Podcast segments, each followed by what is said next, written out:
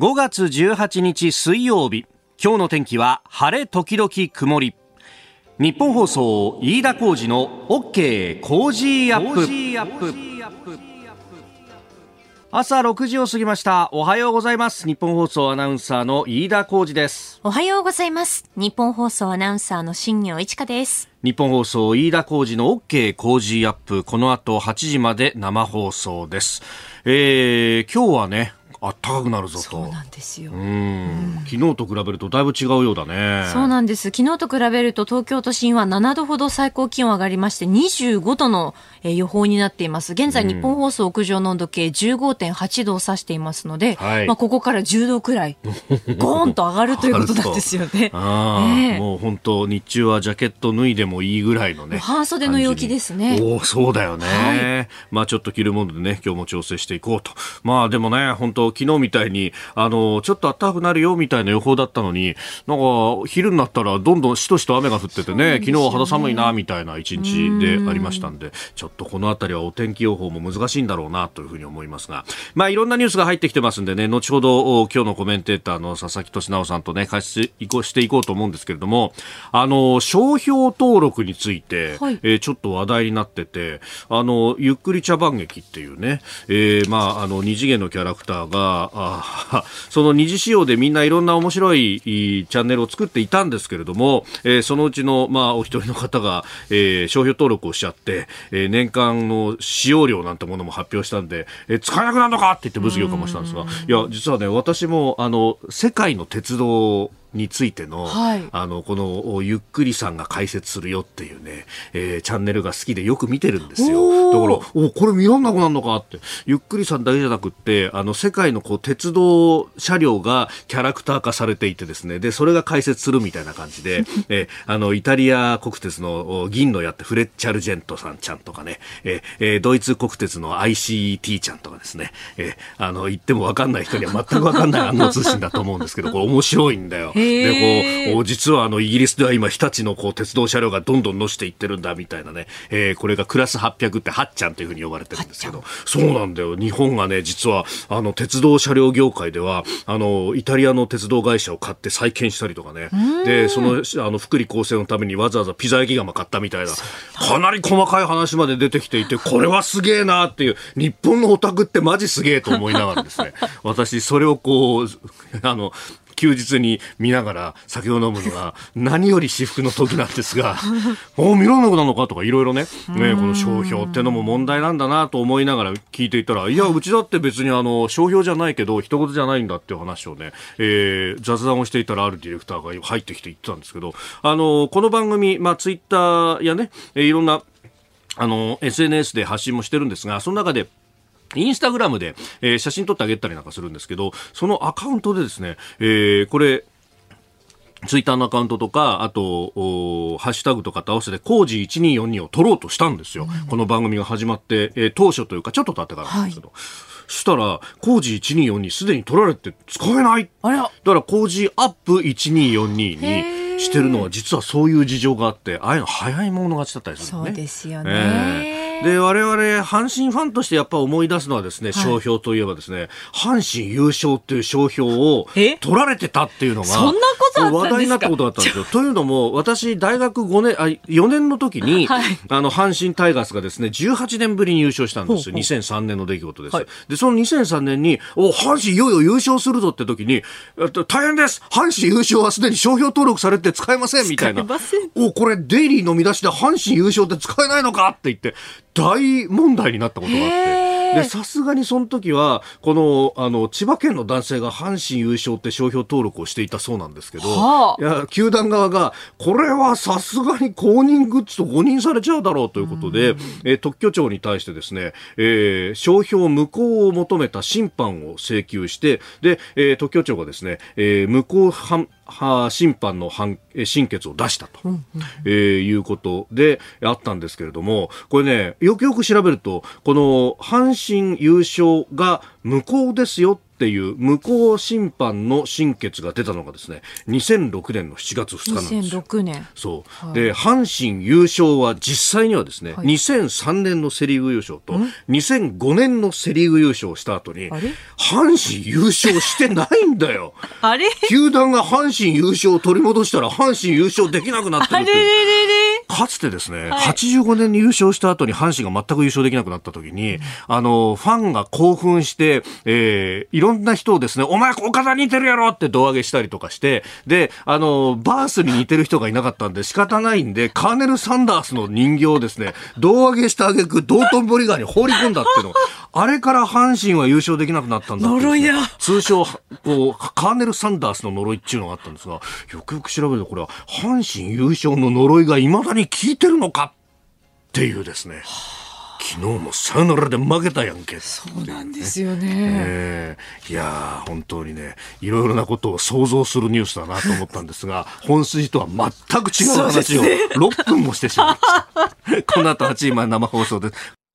あなたの声を届けますリスナーズオピニオン、えー、この傾向ジアップはリスナーのあなたコメンテーター私田新行アナウンサー番組スタッフみんなで作り上げるニュース番組です、えー、ぜひメールやツイッターでご意見をお寄せください。今朝のコメンテーターはジャーナリスト佐々木俊直さん。この後6時半頃からご登場です、えー、まずはオープニングでも少し話題にしましたゆっくり茶番劇が、えー、商標登録され物議を醸した問題について、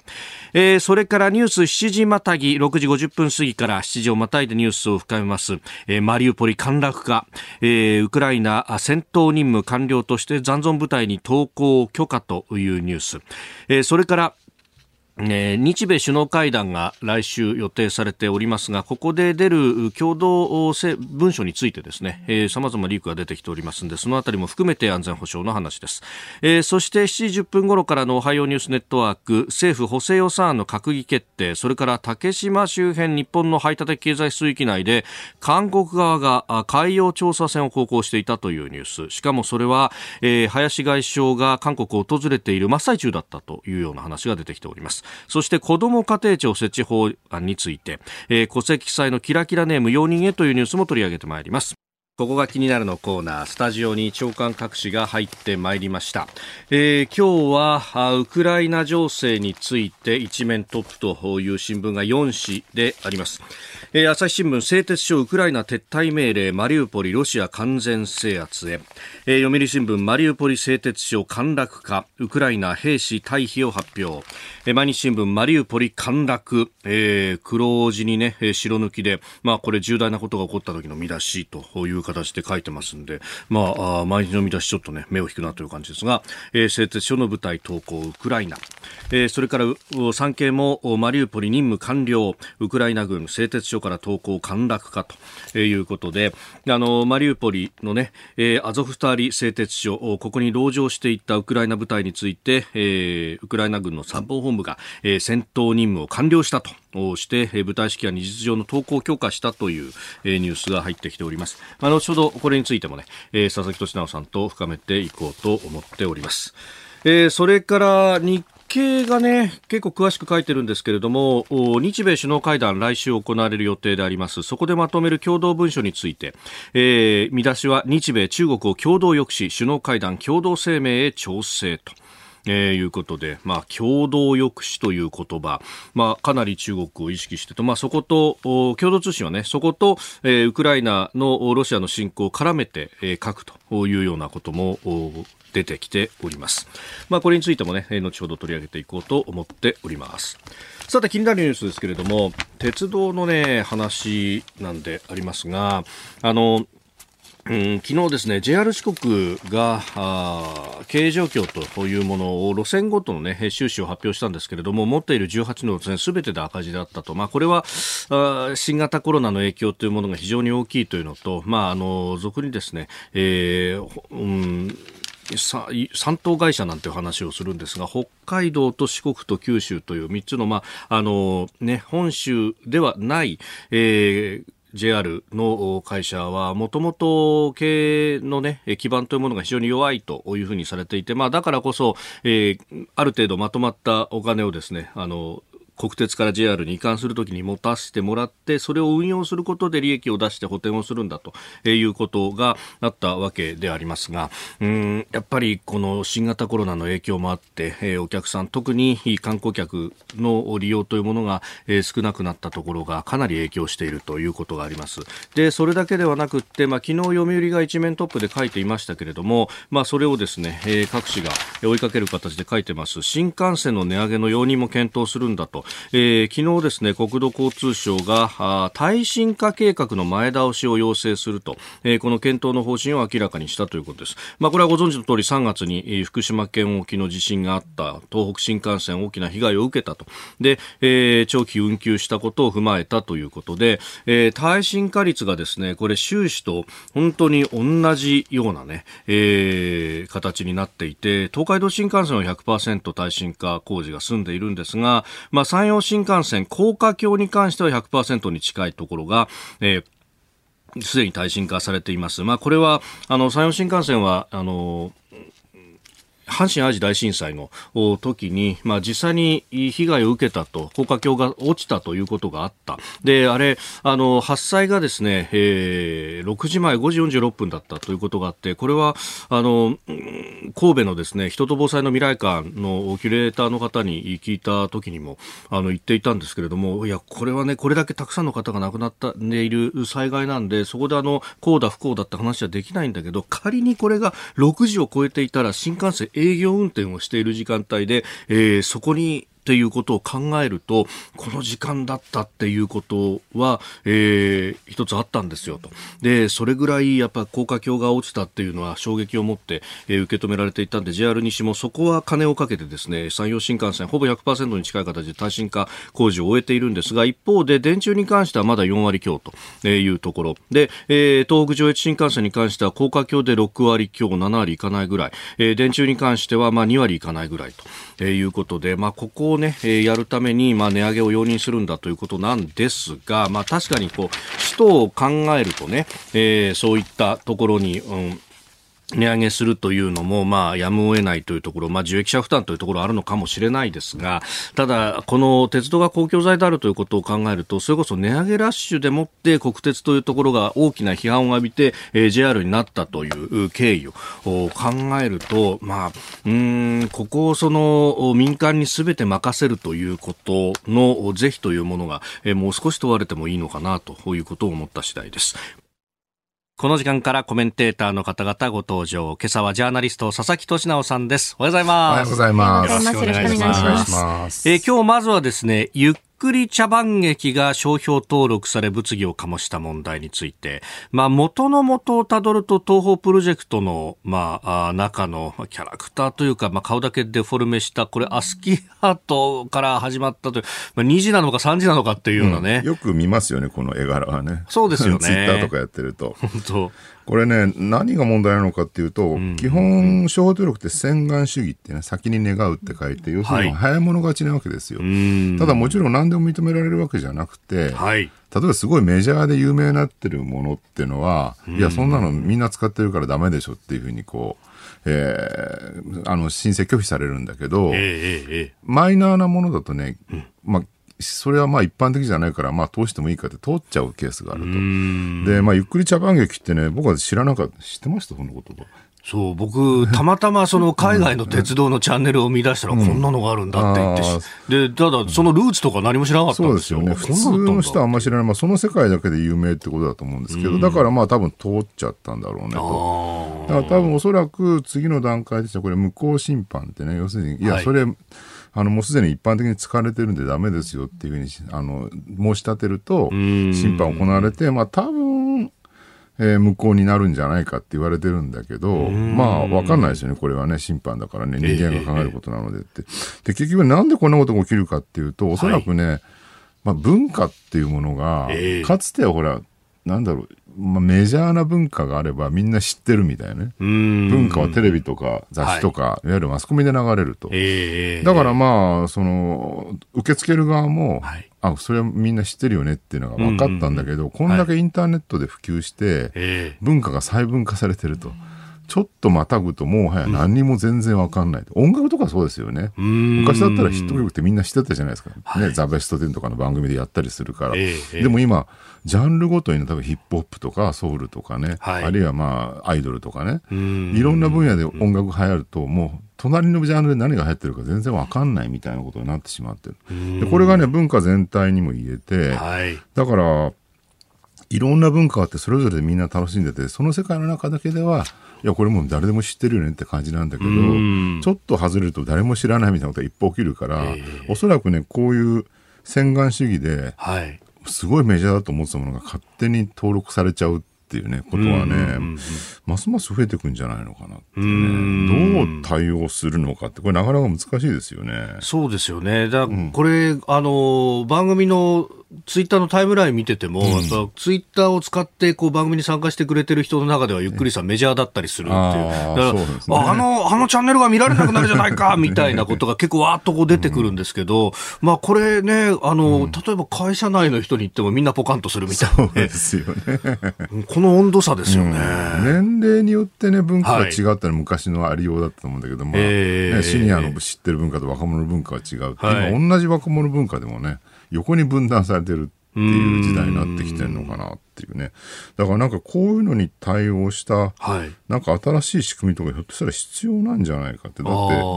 て、ね、受け付ける側もね、いや、すべての文化知らないよ、わしらって感じ。まあ、審査のしようがないってことになっちゃいますよね。そうなんですよね。あるいは審査に時間かかりますよね、そうなるとね。まあ、かといってね、その商標登録そのものをなくすわけにはいけないわけなので、ん。なんかこう、洗顔主義ではない UFO があればいいんじゃないかなっていうのはなかなか思うんですが、そうですね、難しいところのかな。もしくは、まあ、その、してもいいけども、はい、洗顔主義でね、その商標登録を、うんうんうん、その無効審判みたいな、はい、いあの違法違法っていうか、その、いい申し立てをですね、はい、えー、すぐにできるっていうね、その迅速化みたいな方がいいんじゃないかな。例えばツイッターってほら、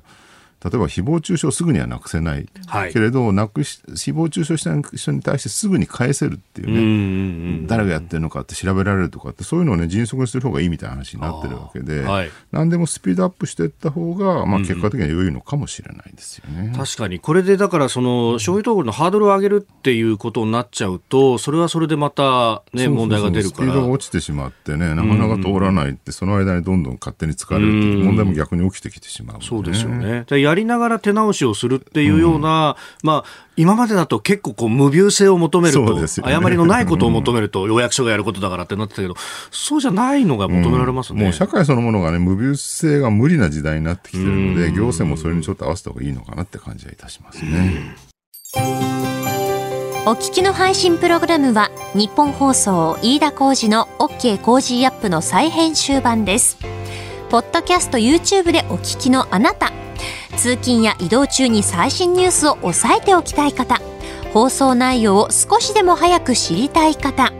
スマホやパソコンから radiko のタイムフリー機能を使うと放送中であれば追っかけ再生も可能ですし放送後でも好きな時間に番組のコンテンツを自分で選んでお聞きいただけます。4月から番組が少しリニューアル。6時台に紹介するニュースをボリュームアップしました。ニュース全開でお送りします。そして7時台の後半にはエンタメスポーツのコーナー。こちらもさらに充実したラインナップでお届けします。日本放送のエリア内でお聞きの皆さんラジコラジコのタイムフリーでチェックしてください。ツイッターでは最新情報を発信中。ぜひフォローして番組にご参加ください。あなたと一緒にニュースを考える飯田浩二の OK 工事アップ、えー、コメンテーターの方々と7時をまたいでニュースを掘り下げてまいります。ニュース7時またぎ。えー、今朝はジャーナリスト佐々木俊直さんです。引き続きよろしくお願いします。よろしくお願いいたします。えー、まず株と為替の値動きをお伝えしておきましょう。えー、17日のニューヨーク株式市場ダウ平均株価、えー、前の日と比べ431ドル17セント高い3万2654ドル59セントで取引を終えました。ハイテク銘柄中心ナスダック総合指数は321.73ポイント上がって1万1984.52でした。一方、円相場は1ドル129円40銭付近で取引されております。朝方、4月のアメリカ小売売上高が発表されました。消費の堅調さを示していたということで消費関連株景気敏感株への買いを誘ったと、まあ、投資家の心理が改善したことでハイテク株にも買いが広がったということであります、まあ、市場の予想は0.4%程度増えるかなというふうに言われていたんですが前の月と比べて0.6%増えたと。佐さん、これ、アメリカインフレでも消費好調なんですね。ねえ、なんというか、日本と全くマインドが違うなっていや、本当ですよね。まあね、その辺、後ほど、あの、おはようニュースネットワークのゾーンでは、あ補正予算についてのお話をいただこうと思いますが、はい、えー、まず、七時またぎ取り上げるニュース、こちらです。マリウポリ陥落か、ウクライナ戦闘任務完了として残存部隊に投降を許可。ロシアによるウクライナ侵略でウクライナ軍参謀本部は17日東部マリウポリのアゾフスターリ製鉄所に籠城するウクライナ部隊について戦闘任務を完了したとし部隊指揮官に事実上の投降を許可しました。製鉄所は2ヶ月半にわたって攻防戦が続いてきたマリウポリでのウクライナ側の最終拠点で数百人から1000人規模とされる籠城部隊が製鉄所を明け渡せばマリウポリは陥落する形となります。えー、ゼレンスキー大統領も兵士たちにとって辛い一日になると発言をしているということです、うん、まあ、マリウポリてね、はい、いわゆるあの非常に重要な場所で、あのクリミア半島とそれからドンバス地方ですね、はい、ロシアが制圧している、その間を結ぶ場所なので、はい、ここが制圧されると完全にあのアゾフ海っていわゆる黒海の右上にある湾みたいなところですね、あそこがまあロシアの制圧海になるって話なんだけど、まあ、実質上このねえー、製鉄所以外の場所はもうすでにロシアのせあの支配下にあったので、はい、まあ、この製鉄所だけだったんですよね、現状はね。でなんでそこまでね、眼鏡に、はい、ウクライナ軍が抵抗したのかって、これ、高橋杉雄さんが防衛研究所の分析されて毎日新聞のインタビューで、はい、要するに、あそこで眼鏡に抵抗することで、えー、ドンバスとかね、その、はい、東部のの、えー、戦力をこっちに向けさせると。うん、マリウポリ側に、ね、南の方に向けさせる。で、それによってその間に、その東部での戦いを有利に進めたいっていうのがあって、で、実際それでハリコフを、はい、ウクライナ軍が奪還できたので、そうですよね。で国境まで行った、ね、そうなんですよ。で、一定の成果もね、ウクライナ軍、なんかロシア領土にまで国境線越えて攻め入るんじゃないかって話も出てるぐらい。なので、まあ、マリウポリでそこまでもう抵抗しなくてもよくなったっていうのが背景事情としてあるんじゃないかと。だからまあね、この籠城してる兵士の人たちは本当大変でね、申し訳ない、かわいそうなんだけど、全体としてもう、かなりウクライナがロシア軍を圧倒していて、はい、ロシア軍ボロボロっていう状況はあんまり変わりがないのかなっていう感じですよね。ただね、はい、まあ見てるとね、本当にもうどこ行ってもね、ほら、あの、顔当たろうとしてね、ああ、はい。大体1個全部全滅みたいなね。もうあのね、70両近い戦車だとかいろんなね、えー、車両が破壊されているのが写真で、国写真で出てきたりしますね。そうなんですよね。だからウクライナ軍って、まあもともとソ連ですから、うん、ロシア軍と同じような装備で、軍備だったわけなんだけど、だからそれがまあ今回、まあそのウクライナ軍ってもともとね、そのウクライナ自体はそんなに愛国主義ではなくて、まあロシアとまあ似たような国だよね。だからクリミア半島を奪われた時もそんなに反応が強くなかったわけですよ。で、ところがやっぱあれからのその2000、あれ2015年ですか、はい、7年間の間に、やっぱりね、どんどんどんウクライナっていうその、愛国心みたいなのがね、高まってきて、で、しかもその東部のね、そのドンバス地方でずっと紛争が続いてたから、そこにウクライナ軍が兵士を送り込んで、軍事作戦を行った結果、まあみんなすごいナショナリズムと強い軍隊を持つようになり、しかも今回、多分すごい大きかったと思うのは、その西側からね、アメリカ軍中心に武器を大量に供与されてると。はい、でしかも、その使い方とかね、全部こう訓練を受けて、うん、えー、リビウとかあの辺のね、西側のえ安全な地域で。はい、ポーランドに近いところで。そうですね、うん、で、それでまた東部に戻っていくっていう戦いをした結果、うん、そのウクライナ軍そのものが、旧ソ連軍の後継の軍隊ではなくて、はい、西側の軍隊にほぼ近いと。だからもう今すぐ NATO に加盟しても、一体化できるぐらいな、ね、状況になってきてると。完全にはその最新鋭の軍隊に生まれ変わったって言われてるんですよね、ウクライナ軍自体はね。っていうことで、まあ、ロシア軍をこんだけ圧倒できてるってことだって話なんですよね。もうすごい、あの、遠隔からね、精密な誘導でね、砲撃したりとかできてるわけで、でただね、今回これでそうなると問題になってくるのは、ロシアが逆にどう出るのか、はい、まあ、ロシアがっていうか、プーチンがですよね。えー、で、まあ、ずっと言われてるのは、ほら、核戦争、はい、そもうとうとうね、やることなかったら核戦争引き起こすんじゃないかって言われてるんだけど、一方でね、これ、あの小泉悠さんが、日経の記事でね、指摘してたんだけど、うん、ロシアってなんか以前、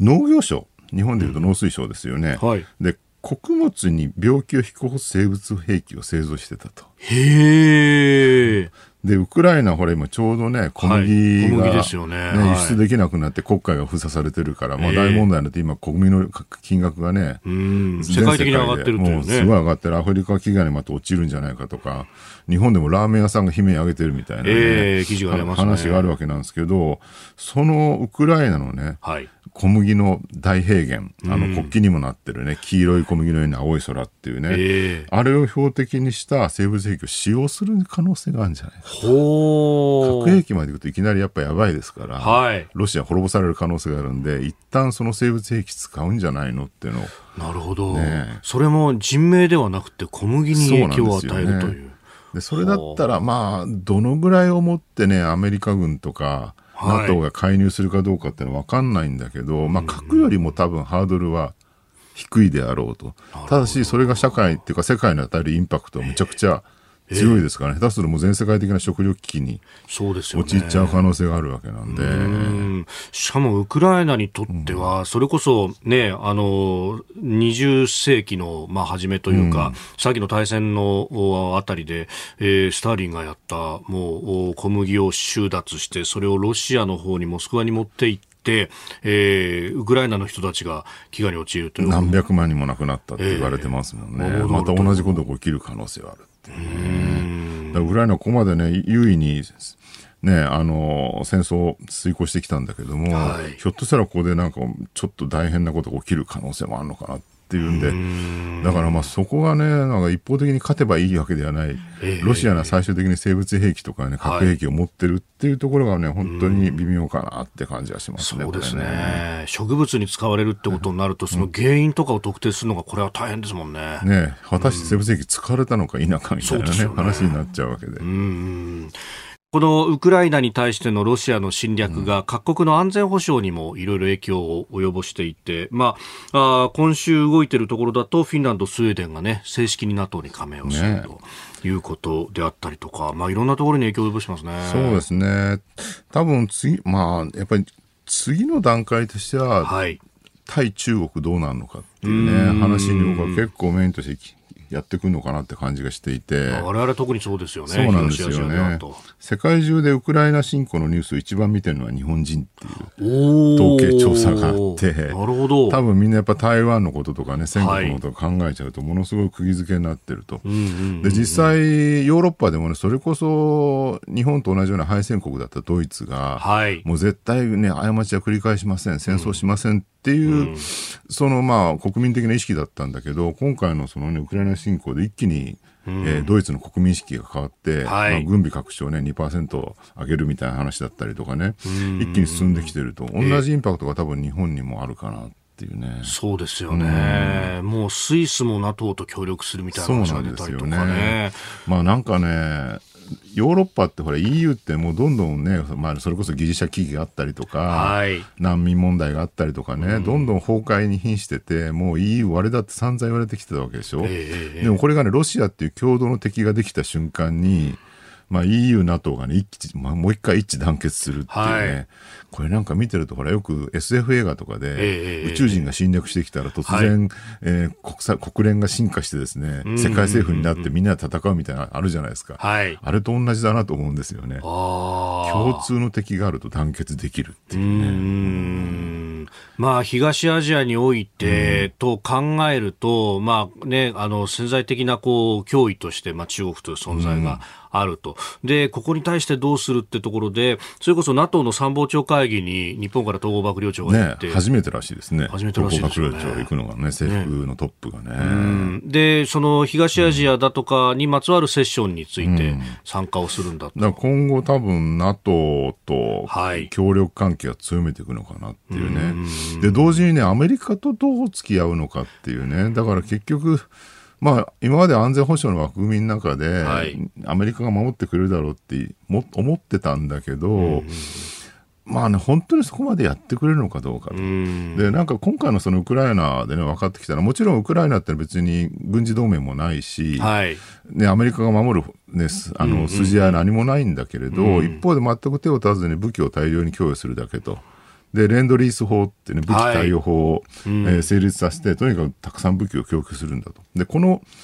なんかね、ある意味アメリカ人にとっては、自分たちの血は流さないけど協力するぞっていう、なんか一つのこうスキームができたのかなって感じですよね。で、そうするとね、今後日本に対しても、だからウクライナが今回うまくいってるのは、えー、ウクライナ人が徹底的に戦うと、うん、て徹底抗戦するんだと、だから皆さん我々に協力してくださいってことに対して、西側諸国が呼応してるわけなんですよね。はい。ってことは今後その台湾とかね、日本の問題に関しても、東アジアに関しても、その台湾人や日本人が徹底的に戦うって言わないと、はい、対応してくれない可能性がある。逆に言うとね。そういう話になってきたと。でレンドリース法武器対応法を、ね、成立させたってことは今後も武器は大量に供給しますよと。いうある種のメッセージだと思うんですよね。各国に対する、はい、ただし軍隊を送るかどうかはあんたたちがどこまで戦う意思があるかどうかだ。っていうまあね、昔、湾岸戦争の時に日本が自衛隊出さなかったことに対してアメリカの、あのー、国務長官、国防長官か、はい、ね、ショーザフラッグで旗を見せろみたいなこと言ったことあったけど、まさにああいうことが、ね、今求められってるんじゃないかなって感じになってきてると思うんですよね。で、本当そこに対して、まあ、どこまで備えられているのかであるとか、うん、あるいは国内の議論がどうどこまでこう詰まっているのか、ね、そうなんですよ。だから台湾で有事が起きたときに、自衛隊は一体どこまでコミットするのか、で、さらに台湾から大量にね、避難民が溢れてきた場合、どう対応するのかって、これやんなきゃ考えなきゃいけないことたくさんあるんで、全部やんないと、アメリカもどこも守ってくれないですよってことはね、我々もうちょっと考えるべきだと思うんですよね。そうですよね。うん、いや、これ、沖縄にこの週末に取材に行ってですね、うん、で、まあ、あの、自衛隊関係も取材をしたんですけども、やっぱその期間というのはものすごいのと、で、その、一般の人たちを退避させながら自分たち守ることもやらなきゃならないと。うん、まあ、この海上封鎖がどこまで来るのかっていうのを考えると、うん、南西諸島は、まあ、かなり危険になる可能性があるっていうのは、危機感ありますからね。人たくさん住んでますからね、南西の先島のあたりはね。そうですよね。うん。で、それをどうやって退避させるかっていうと、今までのその国民、えー、と国民保護法であるとか。保護法だ。はい。全然足りないですよね。ええーうん、強制力がどこまで持たせられるのかだとか。ね、あれはね、強制力本当もっと持たせるべきだったんだけど、あの時、あの、そんな戦争が起きた時の議論する何事だって野党が怒って、はい。あんまり有効な法律にならなかったってこともあったので、もう一回ちゃんと議論してね、法改正するなり何なりして対応してほしいなと思いますよ。おはようニュースネットワーク。取り上げるニュースはこちらです。政府補正予算案を閣議決定物価高対策など総額2兆7000億円。政府は昨日ロシアのウクライナ侵略などに伴う物価高の緊急対策に充てる歳出総額2兆7000飛び飛び9億円の、令和4年度補正予算案を閣議決定しました。えー、予備費の内訳は災害などに備える通常の予備費4000億円と新型コロナウイルス対策予備費の使い道を原油価格物価だ物価高騰対策に広げた1兆1200億円などとなっております。ということでですね、あの4月末に先行して支出している予備費の埋め戻しに使うところが多いと。ね実質だから、はい、2兆7000億円と言いながら、使えるのは1兆2000億円ぐらいしかないっていうね、予備費の埋め戻しってなんか珍しいことやるなって感じなんですけど、まあ、多分フリーハンドで使えるお金を手元に置いておきたいっていうね、えー、政府の思惑なんじゃないかなと。まあ、早速ね、新聞各社はね、はい、なんかあの、放満財政につながるみたいなことを書いてるんだけど、まあ、常にね、その緊縮系の人はそういうこと言いたがるんだけど、はい、まあでも、こんだけね、事態がどんどんコロコロ変わる状況だと、やっぱ予備費をフル活用するっていうのは確かにありなので、まあ、埋め戻してね、予備費をもう一回戻したい、あの、使いたい、使えるようにしたい、しておきたいって気持ちはわからないでもないかなと。えー、で、この補正予算のもう一個のポイントは、はい、ガソリンのね、補助金ですよね。えー、1兆 ,1 兆2000億円。はい。そのようですね。えー、まあ、今160円台なので、えー、これをキープしておきたいと、ほっとくとまあ200円あっという間に超えちゃうよねと。で、これね、まあ、今日の日経なんかもね、脱炭素に逆行みたいなね、脱炭素に逆行する施策がなし崩し的に日々続くって、まあ確かに、ね、ガソリンの値上げを抑制して、ガソリン使えるようにするっていうのは、一見その脱炭素に逆行っていうのは、まあおっしゃる通りなんだけど、はい、ただやっぱり、ね、ウクライナ侵攻始まったことによって、うん。まあ、当面の間これゲームチェンジですよね。えー、もうなんか全体として脱炭素に行かなきゃいけない、ね、地球温暖化問題はね、そんな待ってくれないって確かにその通りなんだけど、現状、こんだけね、ね、エネルギーが危機に陥って、しかも食料危機も起きそうな雲行きの中で、ちょっと脱炭素いってる状況ではないかなっていう感じだと思います。少なくともこの数ヶ月に関して言うとね。まあ今ね、あの足元 WTI の原油が1バレルあたり110ドル90セントという金額ですよね。そうですよね。もうこれに慣れちゃってあんまり話題になれませんけれども、100ドル超えたところでもうわーってなってたんですからね。そうなんですよね。で、これがね、状況変わる要素はまあ当分あんまりないかなっていうね。そうですよね。で、しかも今回、ドイツはじめ、はい、ね、あの、フィンランドも発表しましたけど、うん、もう、うん、えー、ロシアからのね、天然ガス、石油、あ原油はね、もう輸入しないはい。っていうことを決めたと。まあ、その余った分が、今、インド、中国に流れ込んでるって言われてるんで、ロシア自体の、その、エネルギーのね、はい、えー、貿易自体がね、そんなに減ってないって話ではあるんですけども、まあ、どっちにしろ世界的にそこはね、需給が逼迫してくるのは、おそらく間違いないであろうと。はい。で、食料に関しても、まあ、ウクライナの小麦が国会封鎖なんかで輸出できなくなっていて、全世界的にだだ値上がりしてると。もう先日ね、あの、僕が出てるアベマプライムの番組で、その話ちょっとして、あの日暮里の方のラーメン屋さんが、ズーム出演してくれたんですけど、はい、今300円ぐらいで出してるなんか立ち食いそばなんですけどね。あラーメン屋さんそば屋さんだ、えー、もうこのまま行くとね、はい、1000円になるかもしれないって言うんです全然もうね手に入らない小麦が入ってむちゃくちゃ値段が高いみたいなね、えー、あとそばってね知らなかったんだけど、はいそば粉ってなんか日本で作ってるイメージあったじゃないですか。そうですね。ね、そば畑があちこちにあって、はい、一番生産量の多いのはロシアらしいんですよ。そうなんですね。そうなんだ。ロシアからね、ほとんどのそば粉を輸入してるああ、特にそういう立ち食いみたいな、安価に出すようなところ、だからそば粉も手に入らないなるほど。そんな状況なんいや、小麦だとね、うどんを連想しますけど、それだけじゃなくてそばも。そうなんですよ。うんだからありとあらゆるものが値上がりしてくるで、これをね、放っておくと、はい、日本の場合だからずっとほらデフレでね、物価が上がらない問題って言われてきたんだけども、まあ、ここに来て物価が上がってきてると、えー、で上がってきてて喜ばしいかって全然そんなことはなくて、単にエネルギーと、はい、えー、原材料が上がってるからである、えー、っていうことは、えー、企業は儲からないわけですよね。コストがよりコストが高くなってるだけど、そうすると給料が上がらないと。はいで結果的に何が起きるかって景気が悪いままで物価だけが上がっていく状況で、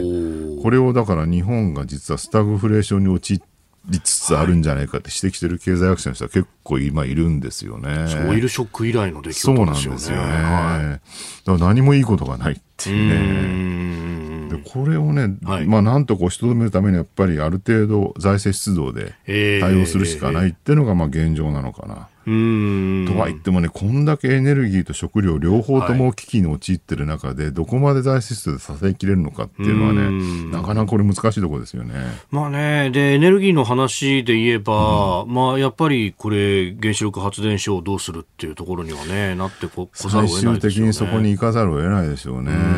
あのー、今の原発再稼働できてないのは、はいえー、地震が起きた時のね、対応をどこまでするかっていうのをね、すごい厳密に求められてるところあるんだけど、それをね、少し緩めてもいいんじゃないかと、ね、一時的にでもね。だから、まあ、一旦再稼働を早めに行って、その後の議論をもう一回やると。だからもちろんね、その原発なくしていきましょうってことに僕は全然反対じゃないんだけど、はい、やっぱりこんだけエネルギー危機の状況の中では、ある程度一旦それは棚上げしといた方がいいっていうね、それは、あの、さっきの脱炭素のね、はい、話と同じだと思うんですけども、まあ、あらゆることに対して、そのウクライナ侵攻が引き起こしている問題が優先されるっていうふうに考えた方がいいんじゃないかなと思うんですけどね。えー、そして、え続いてのニュース、こちらのニュースです。竹島周辺日本の EEZ で韓国側の海洋調査船航行島根県の竹島周辺の EEZ 日本の排他的経済水域で今月9日以降韓国の国営企業の依頼を受けた海洋調査船が航行していたことが分かりました。日本政府は調査を行っていたのであれば容認できないと韓国側に外交ルートを通じて申し入れました。ノルウェーの調査船だそうなんですが、まあ、9日以降ということになると、これ、新しい政権がまさに発足する前後と。そうなんですよね。しかもね、うん、就任式があって、はいえー、日本の林外務大臣がね、訪韓中みたいな、なんでこのタイミングでわざわざそんなことしなきゃいけないのかと。いやしかも韓国ね、ねあの、久しぶりに保守政権に戻って、はい、で、ようやくね、まあずっとこれまでの政権で、うんあのまあ、北朝鮮より中国よりって散々言われてきてですね、はい、日本としてはまあこれやばいよねって言ってたんだけど、まあ、保守政権に戻ったことでもう一回日本、えー、アメリカ側に少しね引き戻させてして引き戻ってくれるんじゃないかって期待をしてるところにこの事件っていうね、えー、でもね韓国ねこういう時々ね何考えてるのよくわかんないことを引き起こす前もほら、あの、自衛隊機にレーザー照射して、そうですね、何してんだって、すごい問題なってことあったんですよ。あれも、なんでそのことするのか誰にもわからないけど、突然やるっていうね。一体、ガバナンスはどこまで効いてるのかな、この国はって感じは。そうですよね。ねこれもね、民間が出したってわけではなくて、国営企業の依頼を受けたっていうことになると、これはどうなんだ、政府の意向なのかとか思っちゃいますよね。まあ一応戦績は外国成績の調査船なんで、別に、あの、韓国軍がどうしたとかね、えー、直接的に、なんだろう、その、領海侵犯とかそういう話ではない。あくまで EZ なんで、はい。えー、そんなに問題ないと思うんですけど、ただその意図みたいなものをね、考えないから、ただね、さっきも話したように、この、韓国って案外そういう意図がないんじゃないかっていうね、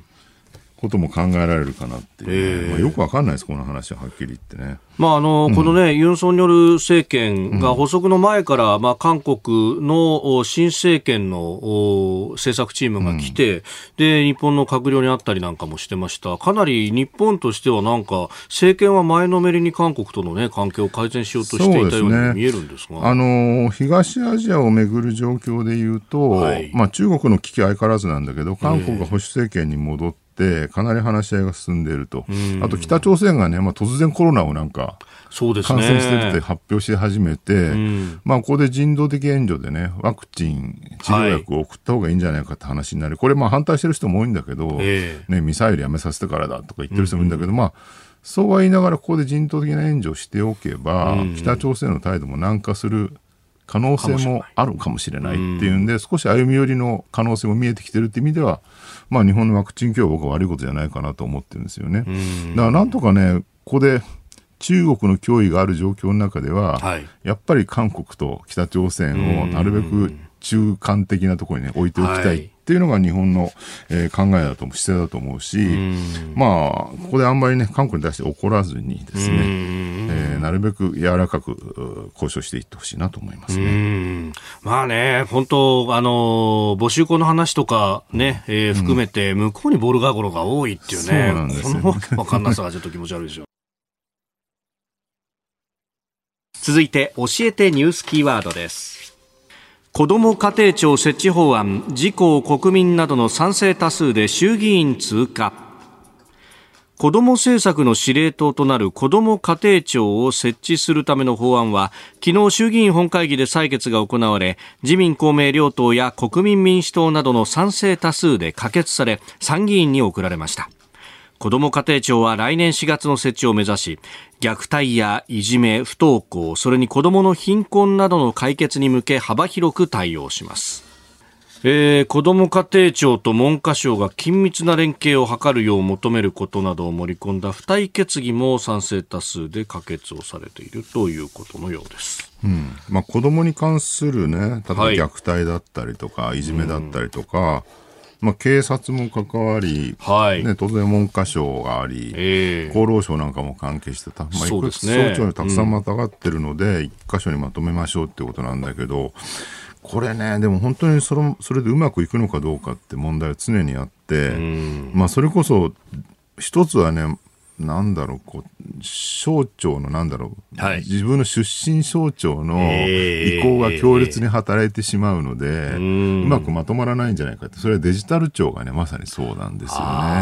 鳴り物入りで始まってみんなすごい期待してたんだけど、今もうすごい勢いで崩壊してきてですね、はい、民間から登用された人材がどんどんね、流出してるみたいな話やめてってるっていうね。もう会議がやたらと多くて、はい、しかも各省庁から出向してきたね、偉いさんが、うん、えー、みんな根回しが大変で話が進まないっていうことが起きたりとかね。みんながみんな俺聞いてね、俺聞いてねになるっていうね。で、これね、昔もね、子供とは全然関係ない話なんですけど、はい、総務省に知り合いは結構多いんですけどね。で、総務省はほら、いろんなこう IT 系の政策やるじゃないですか、政策作って。で、当初ね、まだインターネットにインフラ作りましょうとか、そのぐらいのレベルのこれ良かったんだけど、はい、まあネットが普及して、いろんなこう、生活分野とかに関わってくる。例えばじゃあ、えー、食料のね、トレーサビリティやりましょうとか、はい、えー、にあのーあれですね、病院とかのカルテを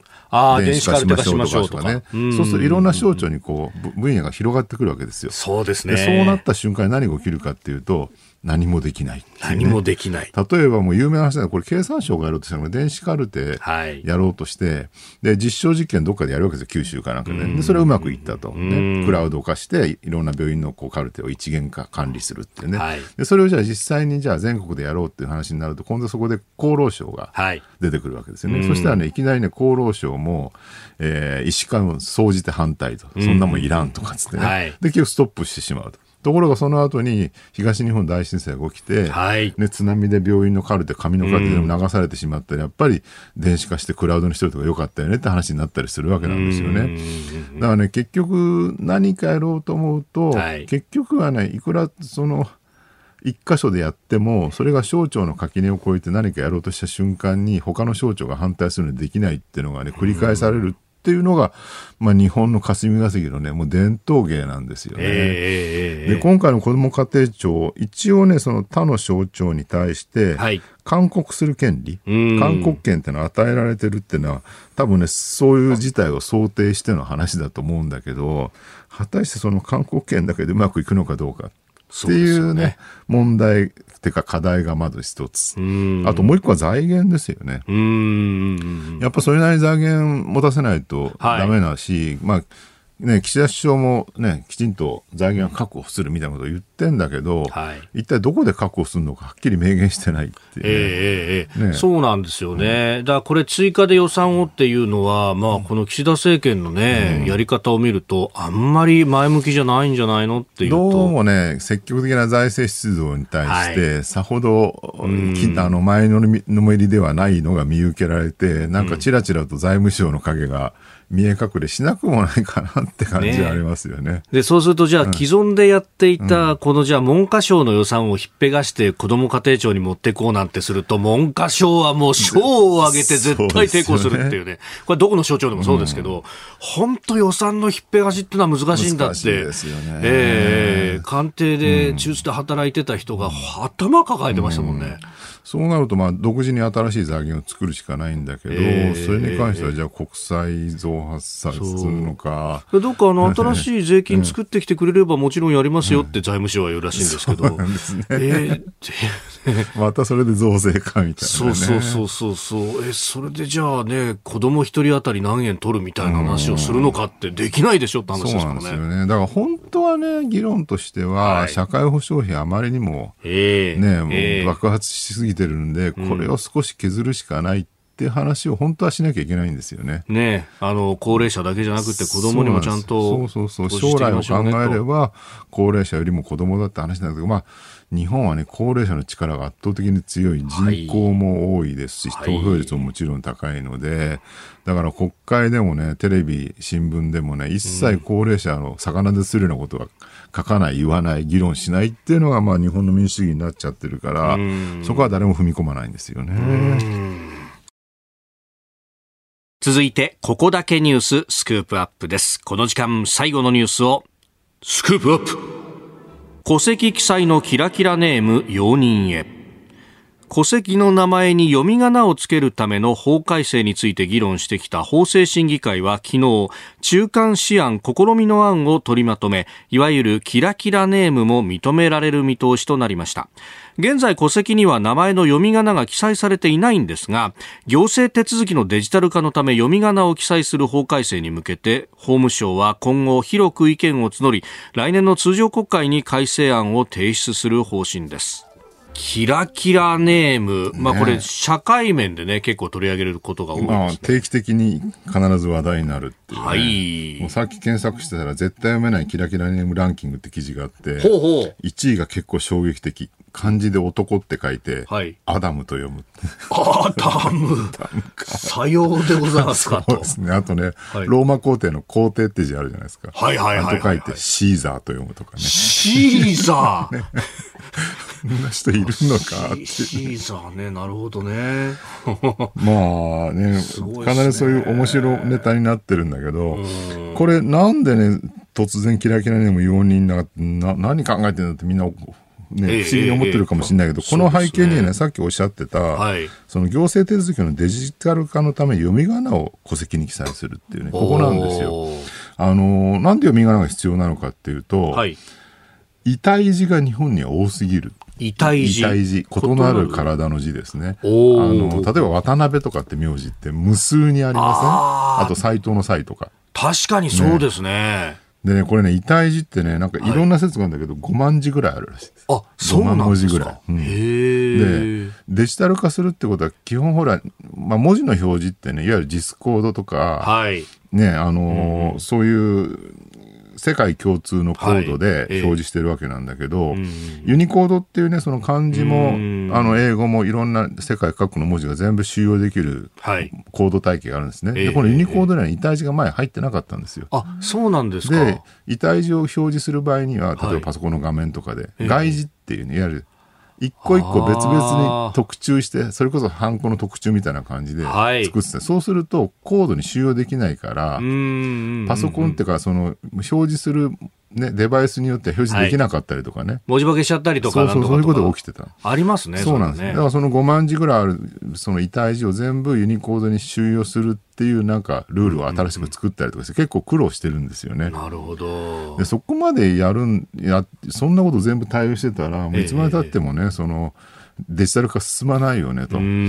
で、戸籍っていまだにまあ紙で保存してるわけじゃないですか。漢字で書いてあってね。えー、で、これ全部デジタル化して、もっとすっきり使えるようにするためには、あんまり遺体字にこだわってないで、まあ、ひらがなで保存した方がいいんじゃないですかと。まあ、カタカナでもいいんですけど、読み仮名ですよね。はい。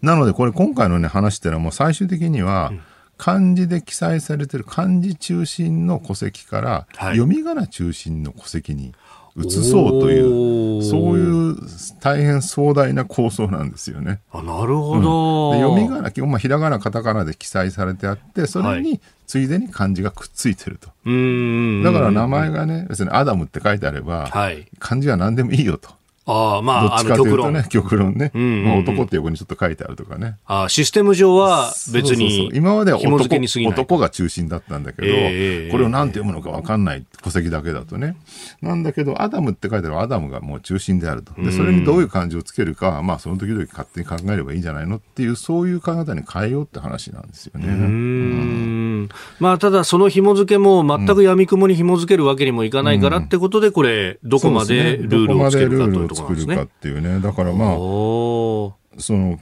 公序良俗に反する場合は除くって、これ昔あの悪魔くん事件っていうね、ね悪魔ちゃん事件か。はい。子供の名前にね、悪魔っていうね、デビルってつけようとして、うん、結局ダメになったんですよね、確かね。そうでしたよね。うん、あれは認められなかったですね。認められな、んか悪くんとかなんかそんな名前に確かしたんだと思うんですけども、えー、まあこういう公序良俗に反する場合除くと。この前もなんだっけな、まあ公序良俗関係ないけど、はい、王子様って名前の男性がいて、まあ、キラキラネームで。さすがに嫌だっていうんで家庭裁判所に申し立てて解明認められたっていうニュースがありましたよね。ね、親はね、王子様に可愛いからってね、王子様ってつけたのかもしれないけど、まあ子供としてはたまったもんじゃないよねっていうね。まあ、そうですよね。うんまあこれね、あの、光るに宇宙の宙と書いてピカチュウだとか、かね、いや、これ本当にいいのかみたいな話になるんですけど、これ、定めてこうシステムのところの議論なんですね、もともと、大元をたどると、うん、だからピカチュウも一応光がピカってイメージだし、えー、宇宙の宙は宙って読むんで、まあいいだろうと。要するに意味合いとか連想できるならいいってことですよね。はい、騎士えー、宇宙の騎士の騎士ですよね。騎士と書いてナイトとか、はいえー、まあ、天使と書いてエンジェルとかね。まあ、一応連想できると。まあ、だから男でアダムもまあ連想できるのかなああ、まあね。皇帝でシーザーも。これを男でイブと呼んだら罰だよ そういうことです、ね、これは意味が通らないよということになると。全く関係ないイメージのものに読み仮名をつけちゃいけないけどもある程度想像できるんであれば OK というと相当幅は広くなりますよねこれね。まあねこれ広く意見を募りっていうふうに書いてあるんで、うん、まあ、今後またこういう話っていうのはいろんなところでこう取り上げられるでしょうからね。うん、まあ、日本人はしかしさ名前多すぎません、はい、だっていつも思うんだけどアメリカ人とかヨーロッパ人ってみんなほらマイクとかジョンとかベンとかね。割にこうキリスト教というか聖書から取った名前ばっかりじゃないですか、日本ってなんか複雑な名前山ほどあって。あいろんなところの文化が流れ込んでるっていうのがここにも同じ名前の人が少ないっていうね。確かにね、名字だってものすごく多いじゃないですか、ね、中国人とかみんなね似たようなああ、漢字一文字でっていうとね、そね。それほど多くなかったりするという。うん、しかもほら、時代遡るとね、うん、なんか幼名とかね、あそうですね。確かに元服すると名前が変わるとか。ね、まあ、一方でね、あの、代々受け継ぐ、こう、当主の名前とかがあったりしますもんね。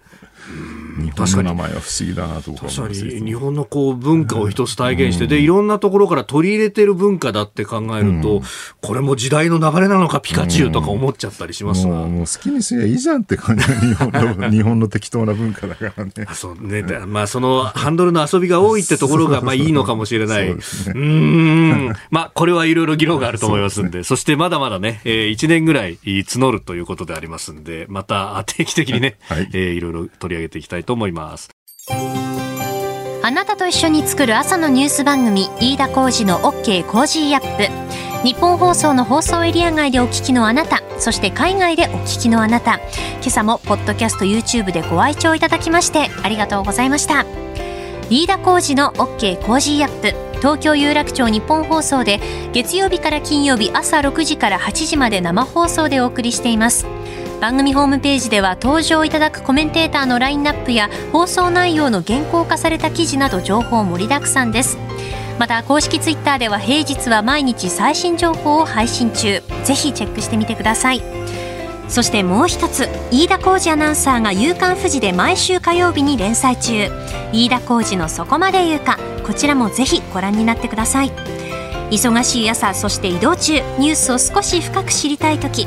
ぜひ AM、FM、ラジコはもちろん日本放送のポッドキャスト YouTube でお楽しみください。